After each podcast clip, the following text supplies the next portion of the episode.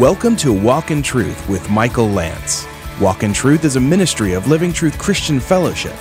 It's our goal to build up believers and to reach out with God's truth to all people. And now, here's Pastor Michael. Hey, have you ever had a moment in your life where you were trying to communicate with someone and you just realized it wasn't happening? Sometimes this comes up when we are trying to speak to someone who speaks a different language than us and maybe we're in a different country or something, and we think if we say it slower and louder, they'll get it. So it's something like this Where's the bathroom? Me no speak the English. Where is the bathroom? I still no speak the English.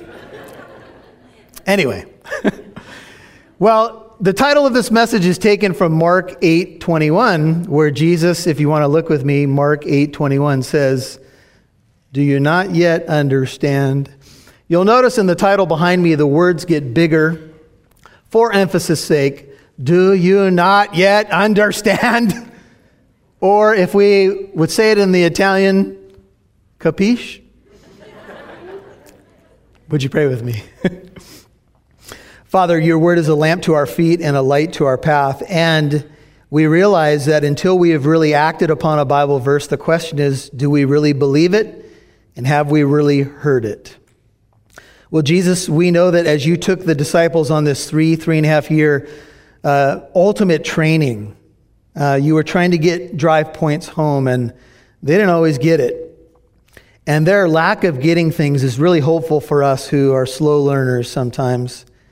So, Father, we pray that your, lamp, your light would be, your word would be a lamp to our feet a light to our path, that it would go deep, that it would divide even to the division of soul and spirit, joints and marrows, it, and marrow. It would discern our thoughts and, uh, and the intents of our heart. Your searchlight, Lord, would go deep. The bread of God would come into our lives and be food for the soul today. You know where every person is at spiritually today. So, Lord, we just want to lay this time at your feet and pray you'd be glorified in it. We pray in Jesus' name. Amen.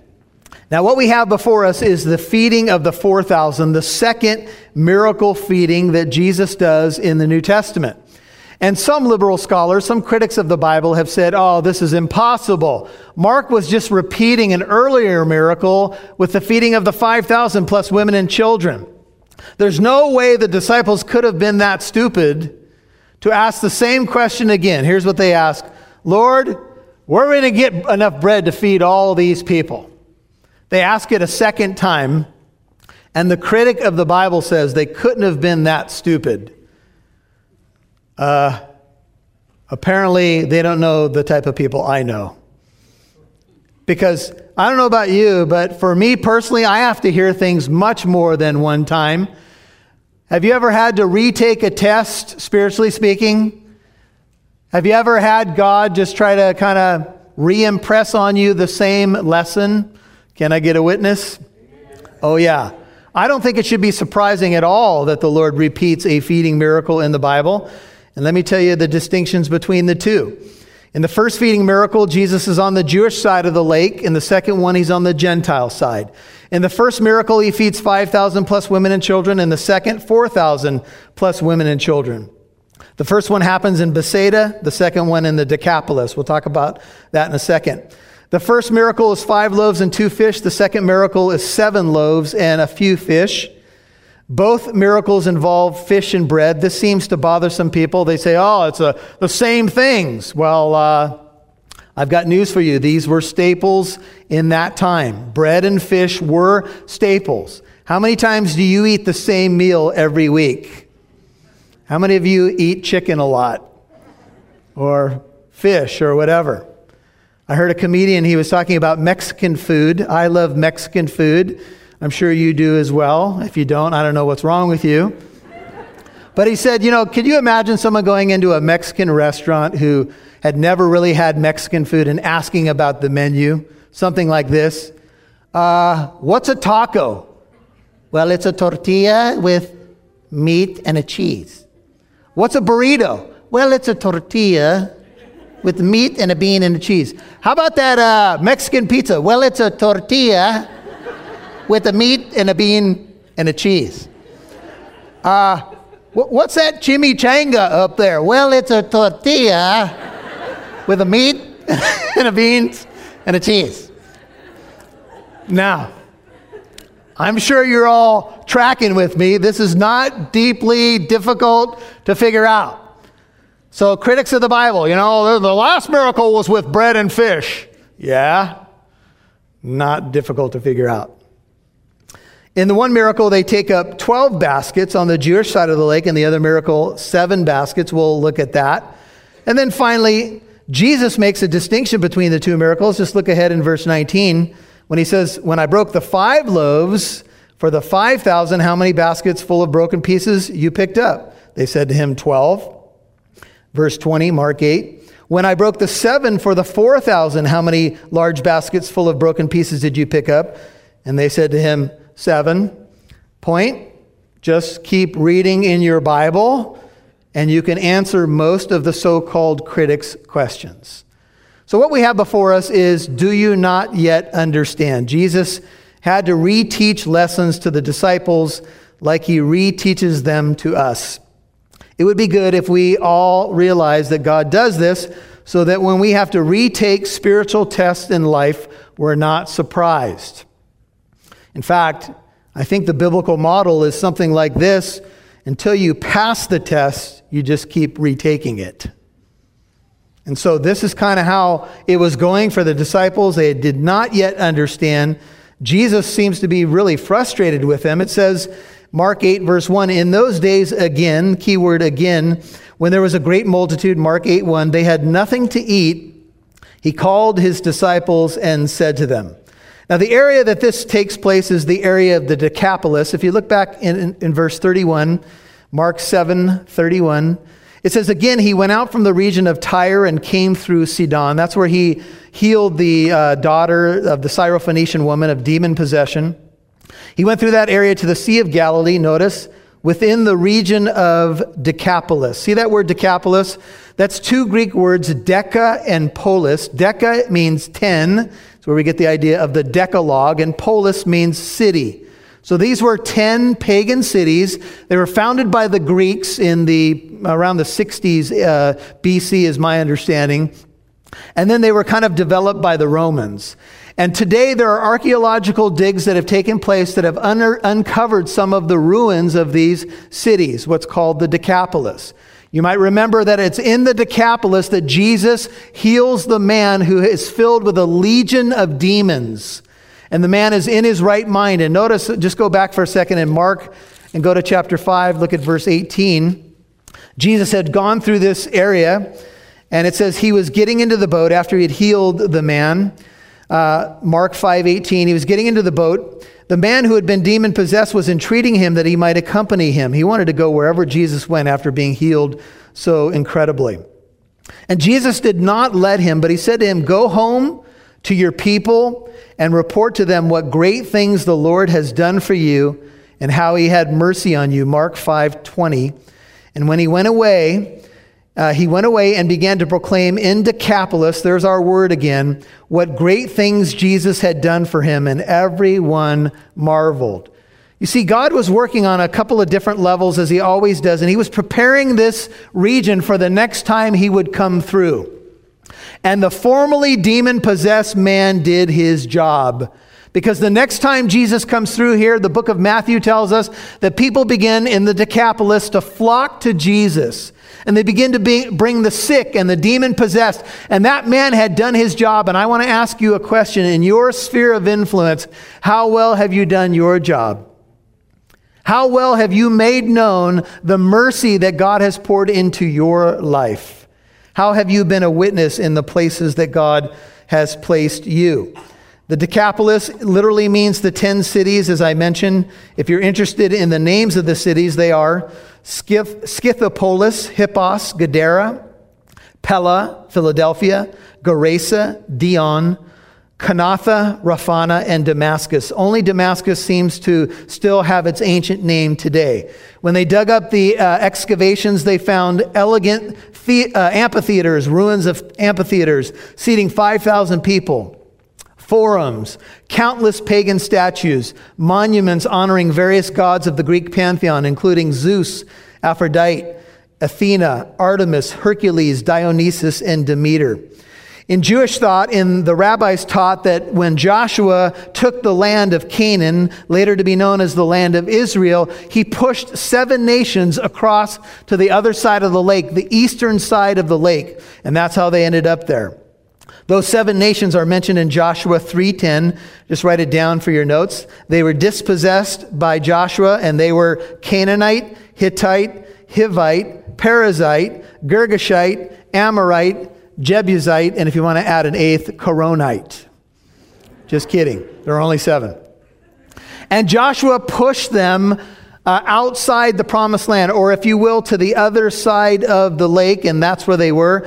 Acts 13 19, uh, it's mentioned he had destroyed seven nations in the land of Canaan. So, to the Jewish mind, this was the dark side of the sea. This was the pagan side of the lake. This is where people worship the devil. The disciples never wanted to go back to this place again, especially after how they were treated the first time. Because after Jesus heals the man with legion, the demons go into the pigs. Remember, they go off the cliff, and the herdsmen and the people of the town say, Please, remember, leave now. We do not want you here anymore. And Jesus got into the boat and left, and the disciples were probably going, Woo, good. Let's never, never go back there, Lord. And here they are back there again. And Jesus is about to do another feeding miracle. Mark 8 1 says, In those days again, when there was a great multitude, they had nothing to eat. Jesus called his disciples to himself. Again, another miracle. Here's what goes on. If you look at Mark 6:52, just let me remind you of what was going on in the hearts of the disciples and this will tell us why he did it again. Mark 6:52 says, "For they, the disciples, had not gained any insight from the incident of the loaves, but their heart was what? Hardened. They had not gained any insight, not one smidgen, apparently, of insight from the feeding of the 5,000 plus women and children. Didn't get it, didn't understand it, didn't understand the spiritual connotation, so it's going to be repeated once again. Do you want to be able to defend your faith, what you believe in, why you believe it? We've tackled subjects like Jehovah's Witnesses the origins of Christmas. In honor of the 500th year of the Reformation, we did two-part message on sola scriptura. Is the Bible alone sufficient? Uh, is it our highest authority? Scientology, intriguing topics that are available on the Walk in Truth store at walkintruth.com. There'll be more to come, more exciting things to come. Here's a key passage. Write this down for your notes. This is Deuteronomy 8, 2 and 3. It says, You shall remember all the ways which the Lord your God has led you in the wilderness these 40 years. The last book of Moses says these words that he might humble you, testing you to know what was in your heart, whether you would keep his commandments or not. Deuteronomy 8 3 says, And he humbled you and let you be hungry. And he fed you with manna, which you did not know, nor did your fathers know, that he might make you understand that man does not live on bread alone. Do you remember, Bible students? But by every word that proceeds out of the mouth of God. God did this. He let you go hungry. He let you look to Him for provision that He might make you understand that God is the one who brings the spiritual bread. Now, notice what happens. Mark 8 2, we pick up the account. Jesus said, I feel compassion for the multitude because they've remained with me now three days and have nothing to eat. I'm not sure if they ran out of provisions or some people had a little bit of bread or all of a sudden, you know, the realization was that they didn't eat in three days. Can you imagine no food for three days? That's a long time. That's kind of when you start getting desperate. And the Bible says that Jesus felt compassion for them. The question is, did the disciples? Did they feel the same amount of compassion that Jesus did? Do you know, brothers and sisters, if you let compassion drive your life, you will do a lot of good things. If you let criticism drive your life, you will be in a lot of negative places. Let me ask you in your normal week in life, does compassion drive most of your decision making, most of your comments to others, or does criticism? Which is it? Well, for the disciples, they had been arguing left and right who is the greatest in the kingdom? And Jesus said, Look, I've come not to be served, but to serve. The, the theme verse of Mark's gospel is right behind me. The Son of Man did not come to be served, but to serve and give his life as a ransom for many. And Jesus was trying to shape the hearts of the disciples. He was trying to show them the compassion of Almighty God. And that's what it says in the Bible about God. He's full of compassion and Jesus had compassion for the multitudes. The question is do we feel compassion? One writer says compassion could be defined this way it is a feeling of deep sympathy and sorrow, accompanied by a strong desire to alleviate the pain and remove its cause. Do you have compassion? You know, sometimes we run across people and sometimes we just fail in the compassion area. We might say to someone, Be warm, be filled, I'll pray for you. But do we relieve maybe the immediate need that is quite obvious to us?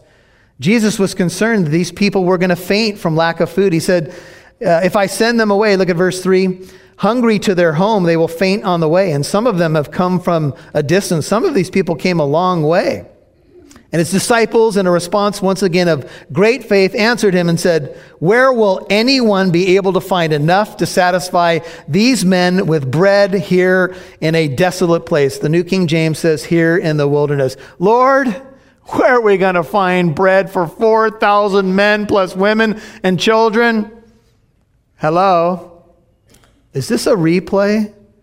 Didn't we just have this situation? Now, some commentators say maybe they said it with a smile. Maybe they didn't want to be presumptuous, thinking that he would do another food miracle. So it's something like this Lord, where are we going to get enough bread? You know, right? Wink, wink. But I have a feeling that they said it with a lack of faith and maybe even a frustration. Maybe they hadn't eaten in a while. You ever get cranky when you haven't eaten for a while? Lord, I don't know where we're going to get enough bread to feed all these people. This is crazy, Lord. And their last solution was to send the people away. Get rid of them. And Jesus was asking them, look at verse 5, Mark 8. He said, How many loaves, key words, two little words, do you have? And they said, Seven. Now, remember in the previous miracle, who was the one who delivered the little brown bag lunch that got multiplied? Do you remember who it was? It was a little boy. They went on a little mission to find out if anybody had packed a lunch. Anybody got peanut butter and jelly with chips? Man, let's find out. And they found a little boy with his lunch and he was willing to give it. Remember, he said, Here, if you can do anything, right? Five loaves, two fish. But this time it's not the little boy. Jesus says, How many loaves do you have? Oh, wait a minute now.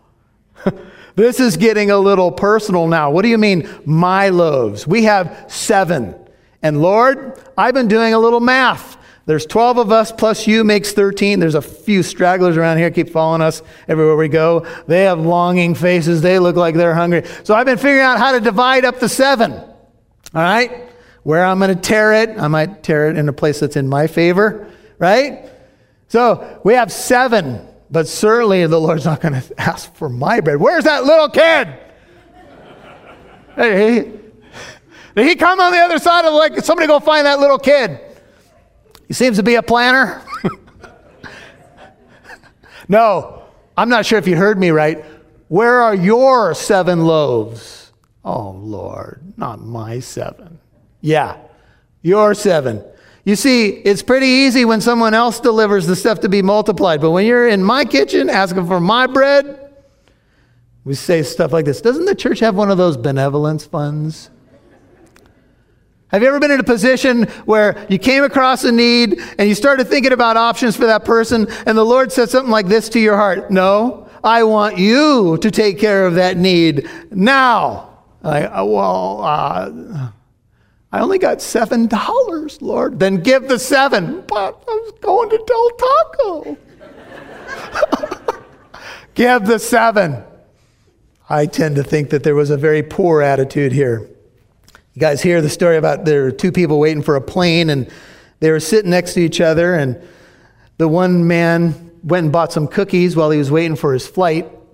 And so he had his nice oatmeal raisin cookies in the package and he he, you know, set them down and he got a little distracted and the woman came up and sat next to him and all of a sudden she grabbed his package of cookies and she began to open the cookies. And he's like, What in the world is she doing? And she took a cookie and she ate the cookie. How appalling, the nerve of her. So he took a cookie and he started eating it. It was kind of like a little face off. And then the nerve of her, she took another cookie. Another one. And he was like boiling inside, but he couldn't get the words out. So he took a cookie. He started eating the cookie. Then they're looking at each other. She's looking at him. He's looking at her. And then he looked off to the right and he realized he had never opened his own cookies. he was taking her cookies. Perspective. Yes. And so the disciples need some fresh perspective. And Jesus directed the multitude, verse 6, to sit down on the ground and taking the seven loaves. You could hear the disciples in the background. I'm sure hope he's going to multiply stuff. I just gave the, I gave it away, gave the seven. You know, the Lord's uh, quoted by Paul in Acts 20, 35. He says it's more blessed to what? Give than to receive. But I'm not sure we really believe that. I'm not sure we really believe that God could multiply stuff when we give it away. And so Jesus told the groups to sit down, big groups. Taking the seven loaves, he gave thanks, he broke them, and he started giving them to his disciples to serve to them, to the people, and they served them to the multitude. I don't know how whiny they were as they did it. Took our bread. There's 4,000 people plus women and children. How long do you think it took 12 men to serve maybe 10,000 people? I'd say quite a while. And the implication of the language here is that they would come back with their, their basket, and the more they came back, Jesus just kept serving it up. And the disciples were learning how to serve. Do you hear the message here? You take your bread and you give it away. Jesus is the bread of God. And they gave the bread and they served. Notice the repetition of the word serve in verses 6 and 7 three times. And then it, verse 7 says, They also had a few small fish. And after he had blessed them. Now there's a little pause here. It seems like the bread miracle is going on. And then all of a sudden it comes out there's a couple fish around. I think somebody was hiding fish. Do you agree? It's a bit of speculation, but I think somebody had slipped a couple of fish right here just for safekeeping. You ever done that with your candy in the house? Oh, no, son, there's no candy. What's that in your pocket, Dad? Looks like the ERS on the end. Is that a Snickers? Oh, no. Somebody apparently was hiding a few fish. I said at the first service, maybe it was Peter. Maybe they went up to Peter and said, Peter, you, you smell. Things are a little fishy. Peter was a fisherman. And then a lady in the courtyard said, Pastor Michael, it wasn't Peter, it was Judas. Just had to be. Anyway, I don't even know, but. And so he blessed the fish and he ordered them to be served as well. You see, what the Lord really wants us to do is give ourselves away for the sake of the kingdom, and we'll be blessed. John Wanamaker, founder of the famous Philadelphia department store that bears his name, was a devoted Christian. On a trip to China to observe Christian mission work there, he came across a small village where a group of Christians had begun building a church but lacked money to complete it. In a nearby field, he noticed a strange sight it was the sight of a boy yoked together with an ox as they together pulled a plow held by the boy's father. Mr. Wanamaker's guide explained that the boy had promised his father, he said, Dad, if you will sell one of the oxen and give the money for the building of the church, I will take the oxen's place by pulling the plow. The story says that Mr. Wanamaker fell to his knees and said, Lord, let me be hitched to a plow that I may know the joy of sacrificial giving. Wow. You see, these are the kinds of lessons that I think the Lord wants us to try to act upon by faith, and sometimes we hold back. In Mark 9, if you skip ahead for a second, here's what's going on in the apostles' hearts. Look at verse 33, Mark 9 33. They came to Capernaum, and when he, Jesus, was in the house, he began to question them. He said, What were you discussing on the way? Mark 9 34. But they kept silent, for on the way, they had discussed with one another which of them was the greatest. And sitting down, he called the twelve and said to them, If anyone wants to be first, he shall be last of all. And what shall he be? Servant of all. You see, the Lord was doing these miracles, and he was working in the lives of the apostles to try to get them to understand things about the kingdom of God? Do you not yet understand? And that's why He does a lot of things in our lives as well, that we might get the message. Hey, if you've been listening to these radio messages and you've opened your heart to Jesus Christ as your personal Lord and Savior, you may be asking the question, What do I do now? Let me give you four things really quick of what to do after you become a Christian. Number one is read your Bible. You know, the Bible is like spiritual nourishment for your soul. It's spiritual food for the inner man. So think of your Bible as food for the soul. Get into your Bible and get your Bible into you. Open it up and read it for yourself.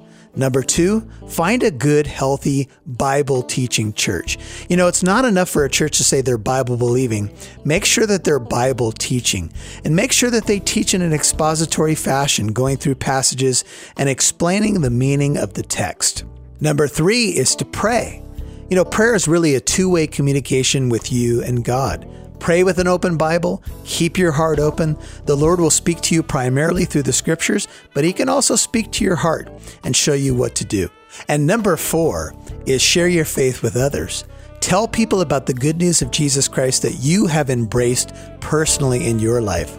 Tell them about how you've been born again to a living hope in Christ. That will give them the opportunity to meet Jesus Christ themselves, and it will also keep you accountable to this new life that you have in Christ. If we can be of help in any way, we'd like to know. We'd like to know if you made a decision to follow Christ and if you're looking for a church to plug into. If you have questions, if you are looking for a healthy church, if we can help you in any way,